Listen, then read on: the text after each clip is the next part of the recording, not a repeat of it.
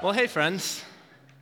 I hope you're doing well. Like I said, my name is Logan, and I'm on full time crew staff here at Ball State. Um, I have the honor of leading the Johnson guys. Um, so, and if you're wondering where they're sitting, now you know. Um, I also have the wonderful uh, honor to lead or co lead the weekly meeting team, the team that sets up, tears down, rehearses, makes graphics for um, the weekly meeting. And they work really hard. Uh, and I'm really proud of this team. So, yeah, they don't, they don't give enough or get enough credit for what they do. So, um, sorry, I'll try not to hit that. Um, just a couple quick things to get to know me a little bit. Um, in case you were wondering, yes, there was a time when I did not have facial hair. Um, my inner man is about 60 years old because I like things that people my age don't like, like tangible maps, um, talking on the phone, um, and going outside. So that's fun. Um, so, uh, when I was in college here at Ball State a few years ago, um, I was a TCOM major. Any other TCOM majors? All right, go TCOM. Uh, so, when I was a TCOM student, um, I would really love movies. And there were a couple classes that I would take where we would analyze movies. We'd watch them um, and kind of critique them by the cinematography, by the dialogue, even the lighting. We would take a look at that. And so during my time, I realized there's one aspect of movies that I really, really enjoy, and that is character development. You know, what makes the main character go? What gives them the history and the complex motives to do what they do? So um, I decided to bring a clip of one of, or a movie that I very much enjoy. Um, and so we're going to go ahead and watch this here real quick. Hi, Todd Maher, eHarmony. How can I help you today? Hi, I can't seem to leave a wink for someone. I don't know, is my page broken? Do I, do I maybe have a broken page or? Oh, I've never heard of that, but okay. Uh, you're trying to use your eHarmony account for the first time? I am. Okay, uh, I'm looking at your profile. We have a pretty intricate matching algorithm. That's what distinguishes us from other online dating services. Yeah, I like that. Actually, I'm just trying to leave a wink for one person Cheryl Melhoff. She started in my division at work about a month ago, and I overheard her near the bagel saying she was on your site. Uh, okay, that's unique. But let me ask you, you left a lot of this stuff, like like the been there, done that section. You left it blank. Yeah, I think I skipped it. Okay, you've gotta help me out here, man. Don't skip stuff. Okay, well, I haven't really been anywhere noteworthy or mentionable. Have you have you done anything noteworthy, mentionable? Hello? You still there? Can you hang on a second?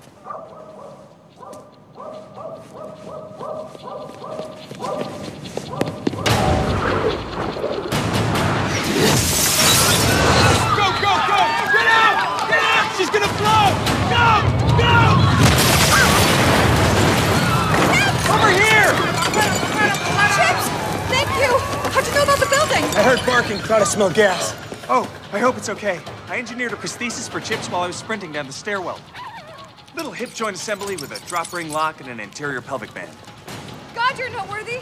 I just live by the ABCs adventurous, brave, creative. That's everything I want in a man. My man, you still there? Hey, What, did you pass out or? no, I just like zoned out for a second. Oh, okay. Do you do that a lot? Uh, Well, this movie is called The Secret Life of Walter Mitty. Um, and it follows, whoa! it follows this guy named Walter Mitty, go figure. Um, and so in this movie, Walter Mitty does not live a very exciting life.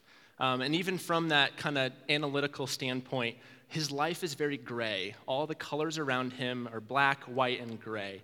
Um, and it's only in these visions where he kind of zones out that things become colorful.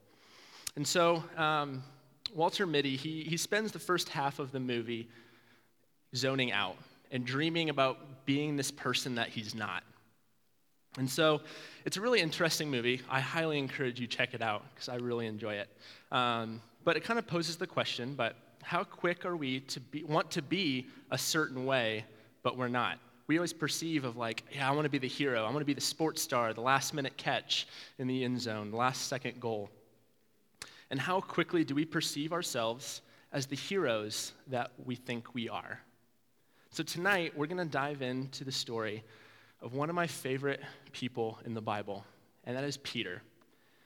And we're going to continue in our talk series, um, Second Chances Unlikely People Doing, or, or uh, Unlikely People that can accomplish great things. So before we dive in, let's pray. Father, we thank you for this evening. Um, we thank you for bringing us here to Pruis Hall tonight, Lord, to hear your word. Would you speak through me? Would you open our hearts to hear what you have to say to us today? We pray this in your name. Amen. So, Peter, not only is he one of my favorite, but he's also the person that I relate most to in Scripture. And that's because Peter fails a lot. So, we're going to pick up in Luke 5, chapter 1, or verse 1 through 11, uh, where we first see Peter in Scripture. It says, On one occasion, while the crowd was pressing in on him, being Jesus, to hear the word of God, he was standing by the lake of Gennesaret and saw two boats by the lake, but the fishermen had gone out of them and were washing their nets. Getting into one of the boats, which was Simon's, he asked him to put it out a little from the land. And he sat down and taught the people from the boat. And when he had finished speaking, he said to Simon, Put out into the deep and let down your nets for a catch. And Simon answered, Master, we toiled all night and took nothing, but at your word I will let down the nets. And when he had done this, they enclosed a large number of fish and their nets were breaking. They signaled to their partners in the other boat to come and help them, and they came and filled both the boats so that they began to sink. But when Simon Peter saw it, he fell down at Jesus' knees, saying, Depart from me, for I am a sinful man, O Lord. For he and all who were with them were astonished at the catch of the fish that they had taken. And so also were James and John's son of Zebedee, who were partners with Simon. And Jesus said to Simon, Do not be afraid. From now on, you will be catching men. And when they had brought their boats to the land, they left everything and followed him. So, Simon, who will soon to be named Peter, um, this is where we pick up. Peter's a fisherman. This is what he knows. And he just got done toiling all night trying to catch a single fish and got nothing. So, you know he is exhausted, he is feeling frustrated, and Jesus comes and meets him here. But Peter, he's all in. He sees Jesus work, and he's so eager to follow Jesus. It's not a perfect journey from there. He doesn't know where he's going, he doesn't know where he'll sleep, doesn't even know where, if he's going, has Wi Fi.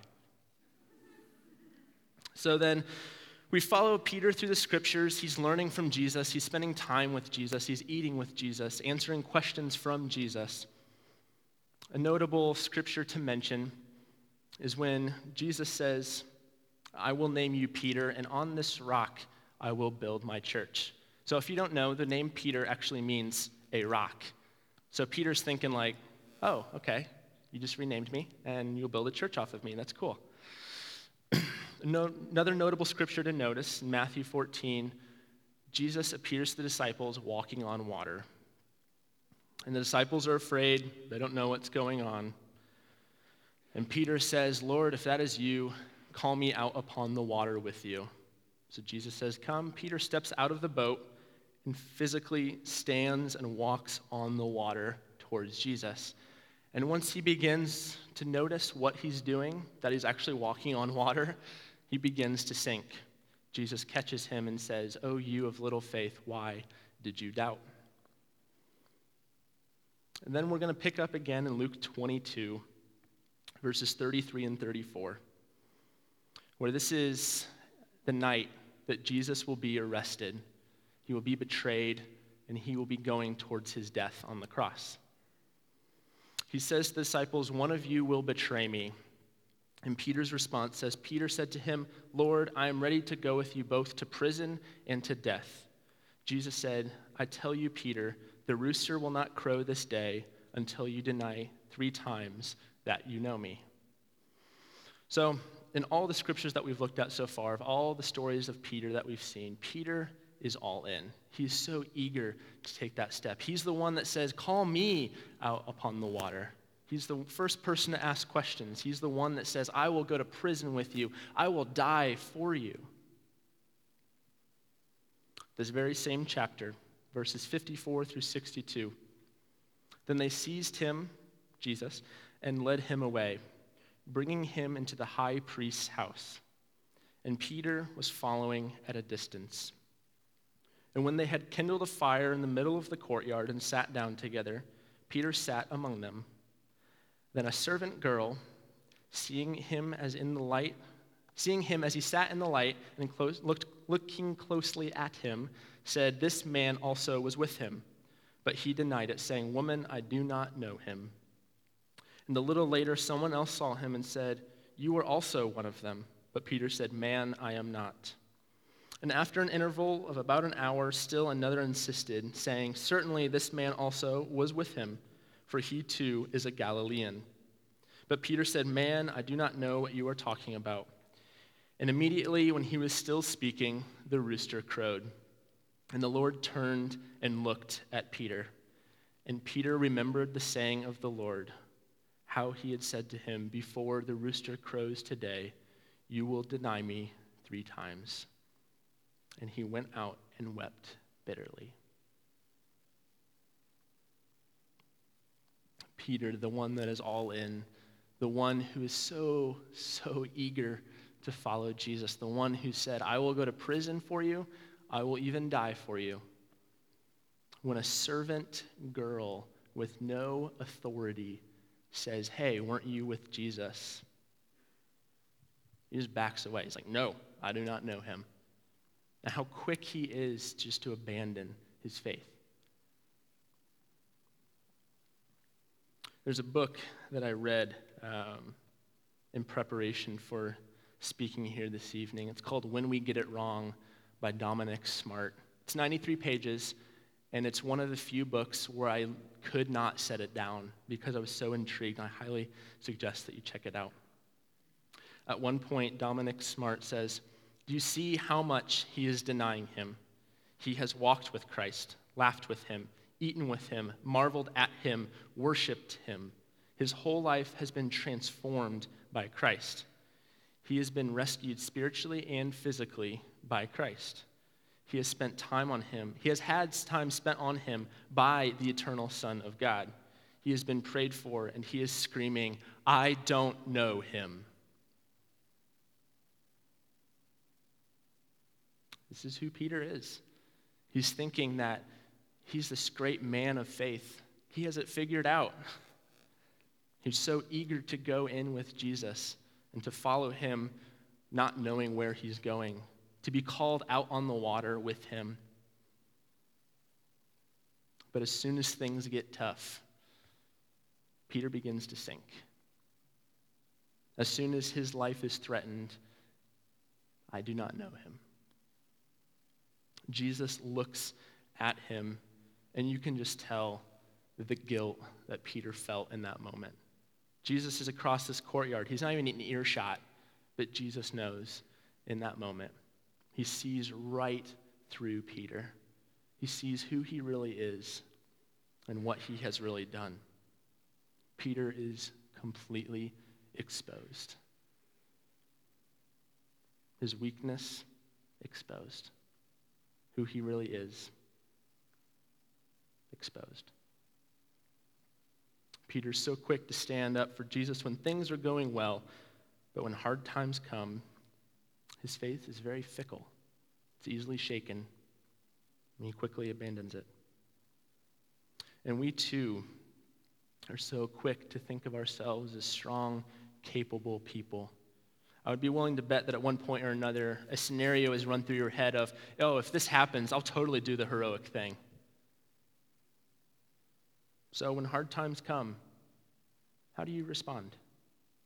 Are you the faith filled person that you think you are? Or are you like Peter? Are you trusting right now? You're like, nah, I'm not like Peter. I'm strong. I know what I'm doing. Or have you ever said things like, I just feel so distant from God right now?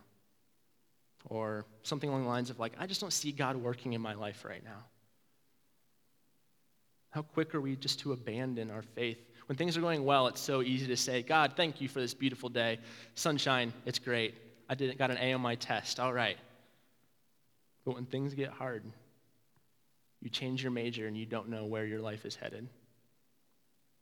You get sick and you don't know when you'll be well again. A family member passes away and you feel lost and empty inside. How do you respond? This is Peter's rock bottom. He has nothing left. Three years he spent with Jesus, and it's just gone. His Savior arrested and murdered. His hope is gone. I became a Christian my sophomore year of college when I lived here in Stu West. But if you would have asked me any time before that if I was a Christian, I would have said yeah. But I had no clue what Christianity was all about. I just thought, yeah, I'm a good person. I go to church. I never murdered anyone, so that's a good thing. In high school, I was very involved in my youth group. I would be there all the time, every week. And I had students, or other students, and even my youth pastor tell me that I was a leader of this youth group. Um, since I was always there, I was so quick to answer questions. I was so quick to, um, to take action and be the leader that people perceived me to be. And so I, I thought, I was like, I have it all together. I have it figured out. Things are A OK. And then when hard times came, I wasn't the strong man that I thought I was. I struggled, and I struggled hard. I quickly realized I am weak. I do not have it figured out at all. You know, I kind of uh, chalked it up to being an internal processor, but I just never talked to anyone about it at all either. So I kind of hid behind a mask of like, no, I still have it figured out. Don't worry about me. I'm okay. And so when things continued to go bad, things continued to get worse. I struggled with depression in high school. And I hope that you never have experienced depression before, but things, even things that you enjoy, just feel bland. They feel gray, kind of like in Walter Mitty. There's just no color in his life. It's just, it just feels broken. And there's just nothing that can kind of pull you out of that. And so again, I continued to hide it. Things continued to get worse. So I turned to things like sex and smoking and drinking. Things continue to get worse.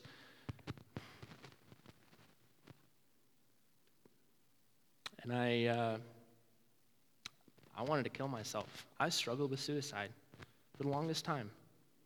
Did I tell anyone about it? No. I was ashamed. I wanted to be the strong person that people saw that I was. I put on this mask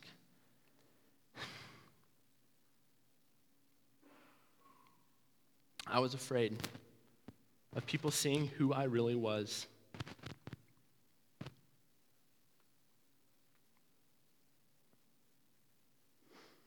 So, that's how I responded.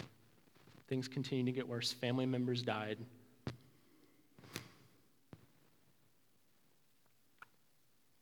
So it begs the question then this is how Peter responds. This is how I respond. I don't know how you respond, but how does Jesus respond when we hit our rock bottom? Sorry, I'll stop trying to move around a little bit. So, how does Jesus respond? He has every right not to forgive Peter for what he's done. He could so easily say, I'm going to die for your sins. But not you, Peter. You betrayed me. Three times, actually. Not once, not twice, three times. You said, You do not know who I am. I'll die for these other people, but not you. He could easily say that to me, too. He says, I was right here, but you looked at sex and drinking and smoking instead. Where were you? Why'd you go that way?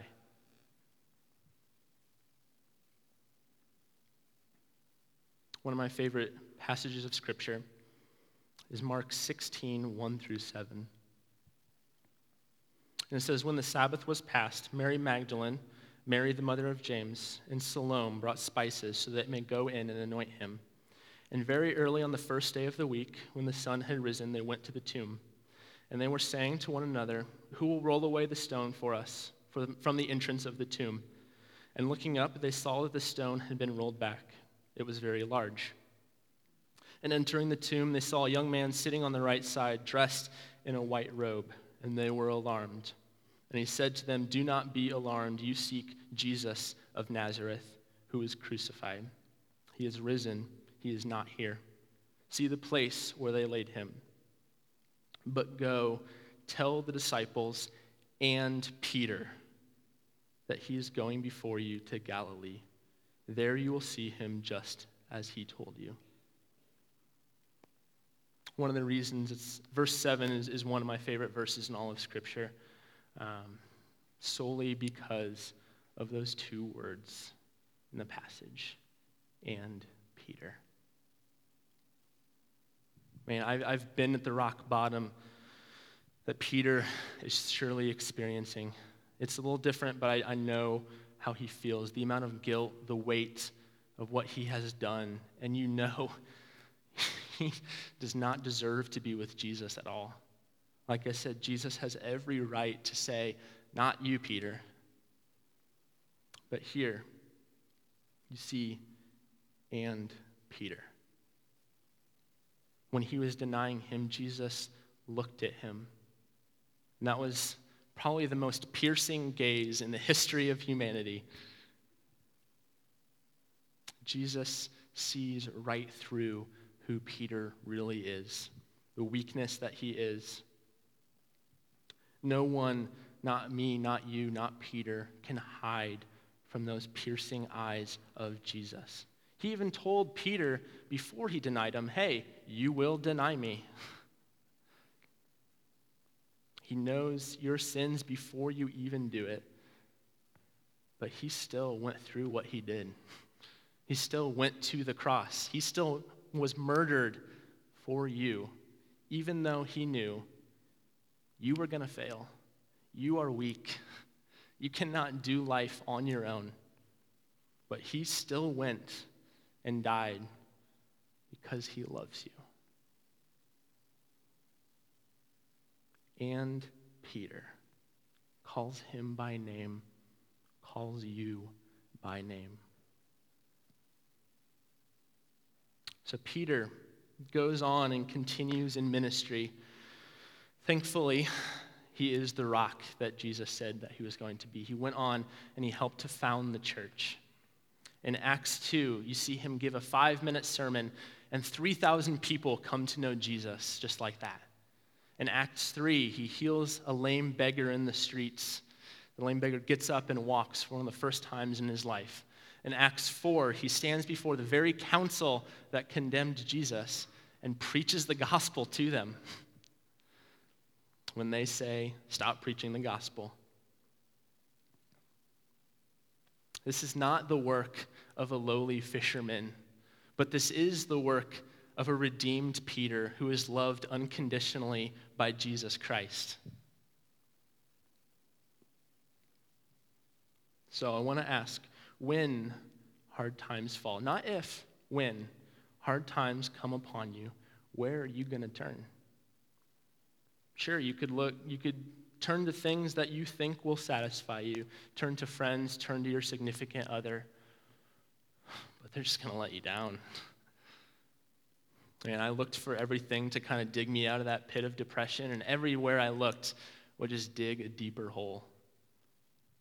I promise you, you will not find any love, any satisfaction like Jesus. Because if in your darkest moment, when you deny him, if he's still willing to go to the cross for you, when you are in that lowest of low, of the lowest of the low, he's always going to be there. He's never going to leave you nor forsake you. He knows who you are, the real you, the sinful you, but Jesus still loves you. It's hard to wrap your mind around it that no matter what it is that you've done, Jesus is still there. No matter what. I'm, on, I'm a missionary. I'm a full time missionary, and it still bloggles my mind. Yeah, I know I said bloggles. I'm confident in my speaking ability, it's okay.